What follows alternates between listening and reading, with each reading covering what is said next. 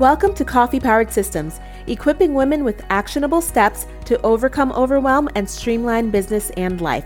So grab your favorite drink and come hang out with me. I'm your host, Miranda Merton. Happy Friday! Welcome back to another episode of Coffee Powered Systems. Go ahead and grab your favorite drink and join me today for our Friday episode. I am having a water today. What are you drinking? I haven't asked you that in a while. As a matter of fact, why don't you tag me on Instagram or comment on one of my most recent posts and let me know what you do while you listen to your favorite podcasts. Are you working out? Are you working? Are you sitting and having a drink? Tell me what you're doing.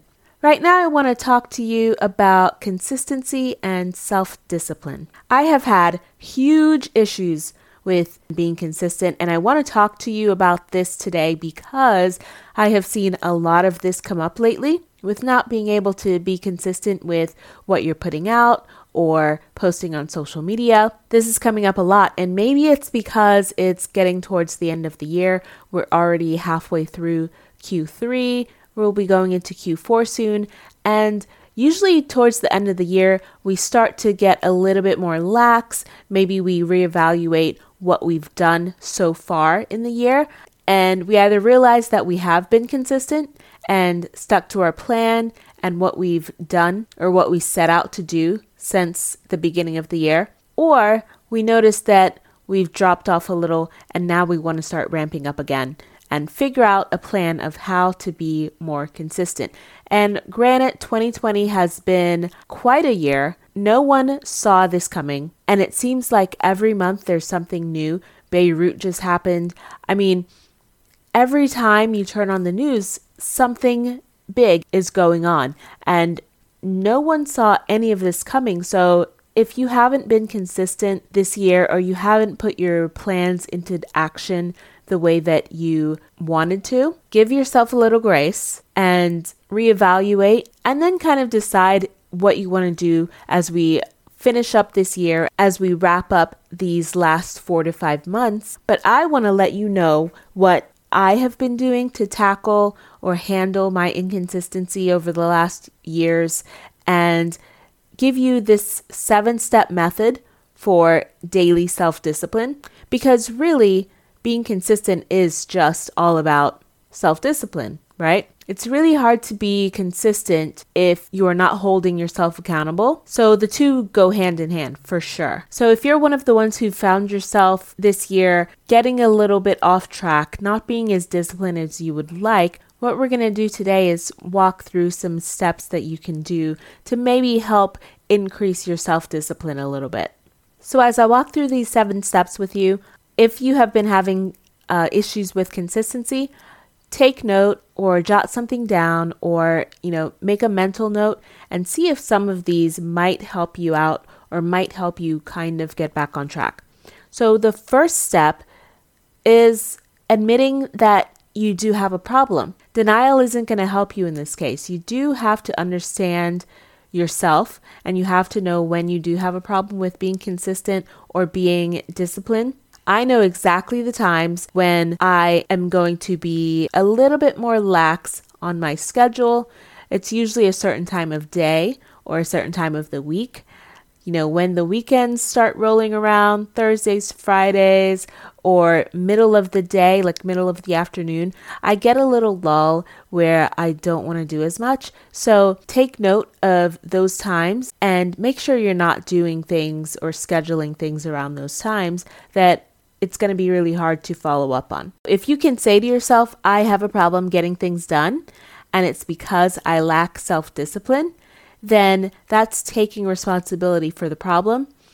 And that means you're ready to take action and do something about it. So that is going to be your first step. And not everyone has the same problem with self-discipline. We're all different. We all have different reasons for doing things. We all have different reasons for functioning the way that we do. So it's important to not only understand the problem, but also understand why you and your personality is giving you this perspective. So here's the three things you need to consider on that front.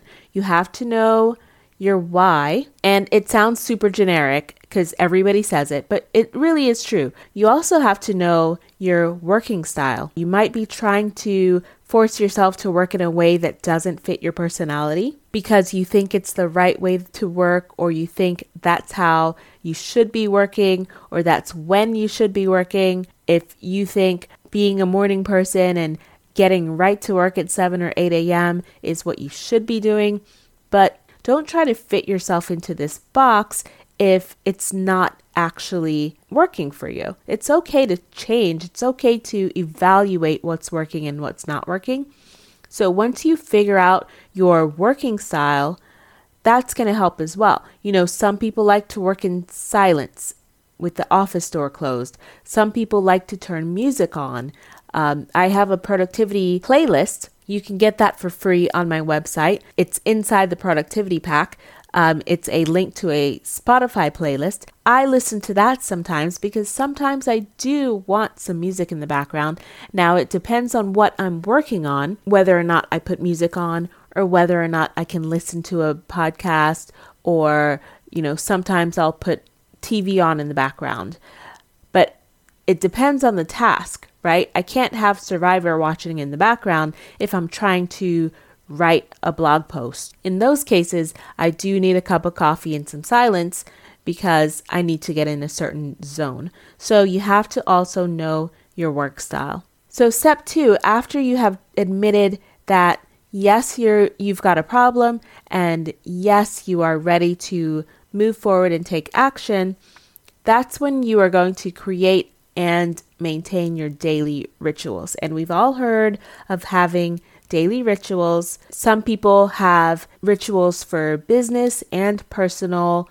Uh, some people have morning rituals, nighttime rituals, maybe even midday rituals, and whatever you call them. You don't have to call them rituals as long as you determine that there are certain triggers and habits that you do every day to get you into a certain mindset. Then these things soon become super automatic, and they require less energy for you to complete because it becomes a habit forming trigger that enables you to work better. If you've tried switching your routines for more productive ones and it's still not working, here's a few things you could try. Number one, you're probably trying to do too much at once. The thing is, when we start deciding that we're going to switch things up and start doing new things and I- implement better habits, we try to throw them all in there all at once. Like, I'm going to read before bed. I'm going to drink all the water. I'm going to go for a walk. I'm going to do some yoga. I'm going to do some meditation. And you try to incorporate it all at once. And what happens? You do it for a couple days. You incorporate Hal Elrod's morning savers routine. And it takes thirty minutes to do this ritual that you just started. And it becomes too much. When you're trying to incorporate new things, just try to incorporate one thing at a time. If you're going to drink the water, try to drink the water for two weeks. The problem is that we are impatient, right? For me to say, I want to start five new habits, but I'm going to incorporate one habit at a time for three weeks at a time. So you're telling me it's going to take me three months before I even get all of my habits uh, taken care of? That sounds like such a long time, right? So that's why we tend to throw everything at it all at once, because we think we've got the willpower and we've got the self-discipline. We know what we want to do. So we think we can absolutely do it. But at the end of the day, we're not used to doing all these things all at once. So something falls off and it becomes too much to remember. You haven't added the correct triggers, so it becomes harder to maintain. A good trick is to do habit triggers. If you want to incorporate maybe drinking a cup of tea every night, before you go up to bed, make your cup of tea. That's going to be your trigger. Like when you turn off the T V or whatever the last thing is you do for the day, when you get up off the couch, that's your trigger that between the couch and upstairs, you're making the tea. Okay, so you make the tea and that's your trigger. As you're drinking your tea, maybe that's your downtime to either plan for the next day or read a chapter of the book you're reading. And when you incorporate these triggers together, then it becomes easier to form the habit. Another example might be if you want to add push-ups to your daily routine. You want to do ten push-ups a day. You don't like doing push-ups, so for you to just say, oh, as long as I do ten push-ups sometime during the day, that's easy, right? I can do ten push-ups sometime during the sixteen hours I'm awake. What happens is you don't like doing the push-ups, so you keep putting it off. Instead, maybe try a trigger. If you step out of bed, you know, once you once your feet hit the ground in the morning, that's your trigger to now drop down to your hands and do your ten push-ups. Or when you take your lunch break, before you eat your lunch or before you have your lunch break and sit down at the table, drop down and do your ten push-ups. Pair it with something that you're already going to do, and that's going to make it a lot easier to remember to do it.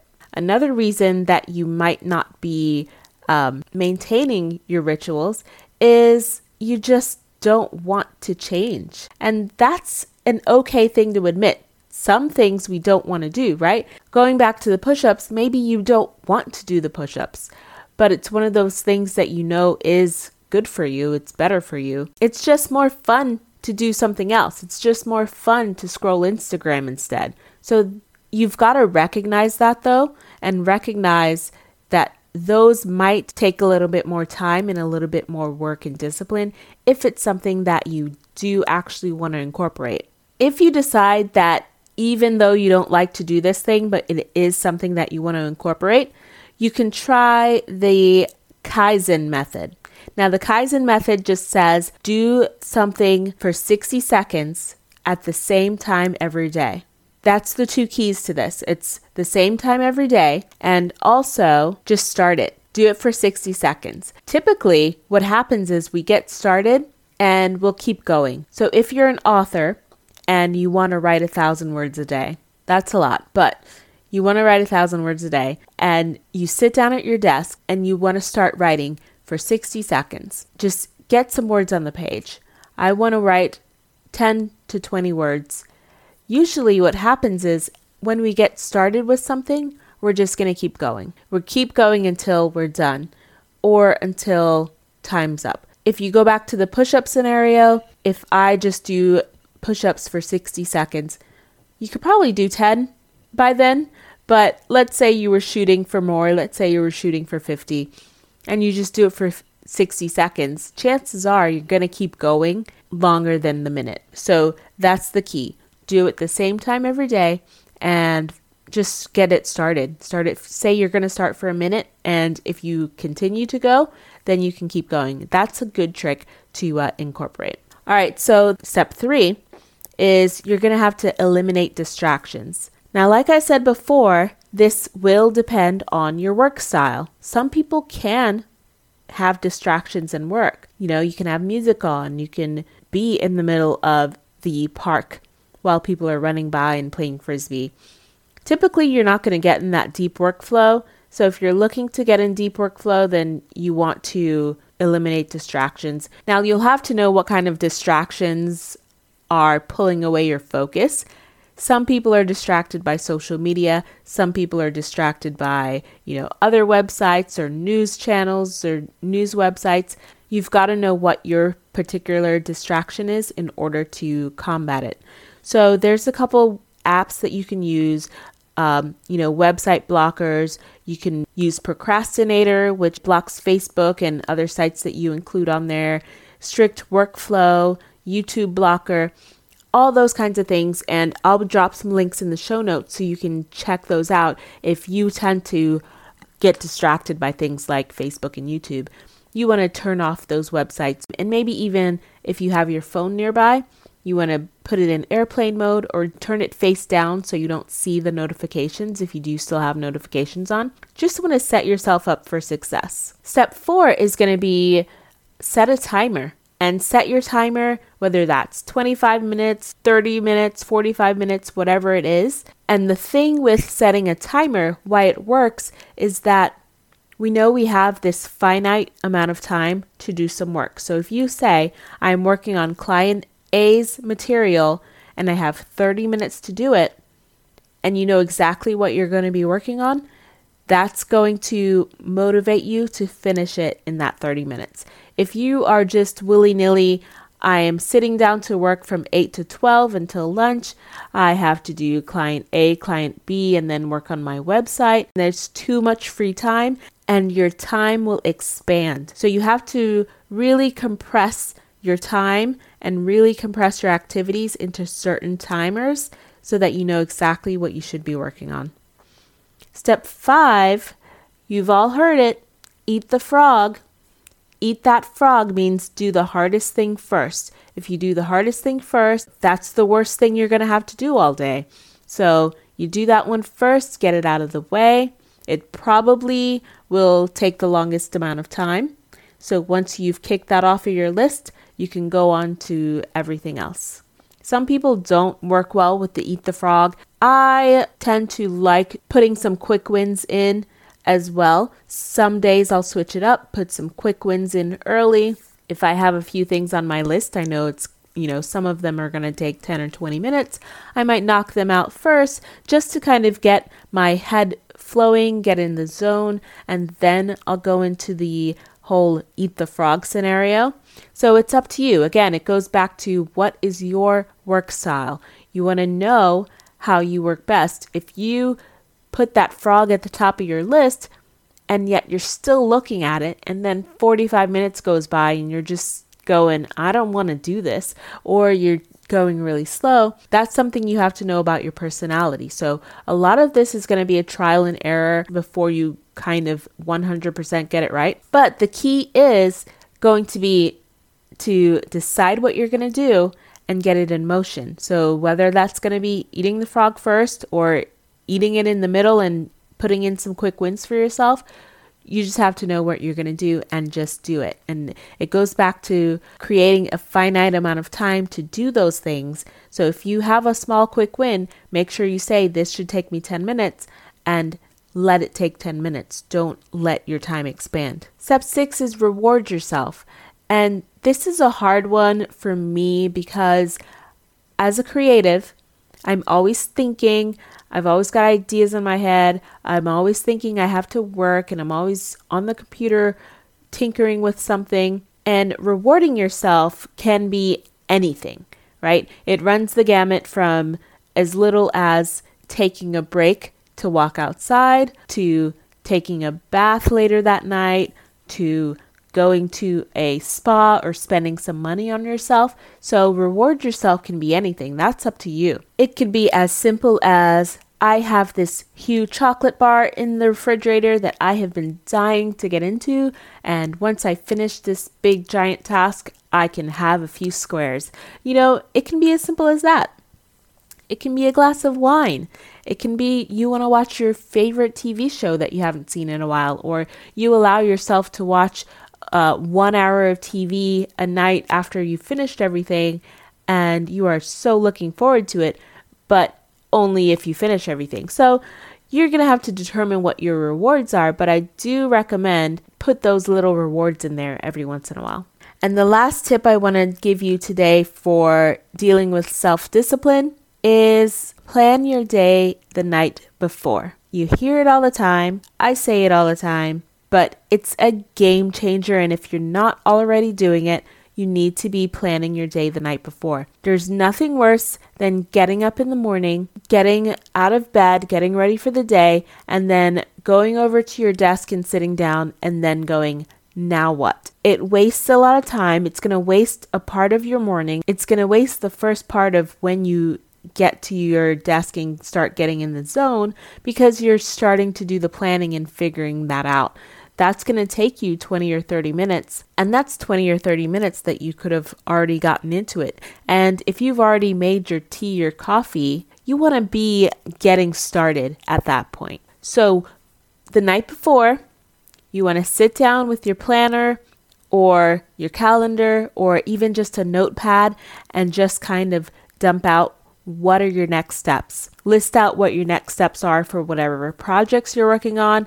If you're working with clients, what are you currently doing for your clients right now and what the next steps are. Also, keep in mind that you just want to work on a few things. So I recommend one big thing, three medium things, and you can do like five small tasks. You shouldn't have more than ten things on your list, because when you think about it, the huge giant project usually will take you about two to three hours of your day. And that's probably your frog. You don't want to be doing that, and then you still have some other big, huge things to work on. So those are the seven steps to increasing your self-discipline and tackling your consistency. So remember, again, first, take responsibility for the fact that you aren't being consistent, and find the ways to examine either how to get past it or how to work with your personality and your work style to incorporate more consistency.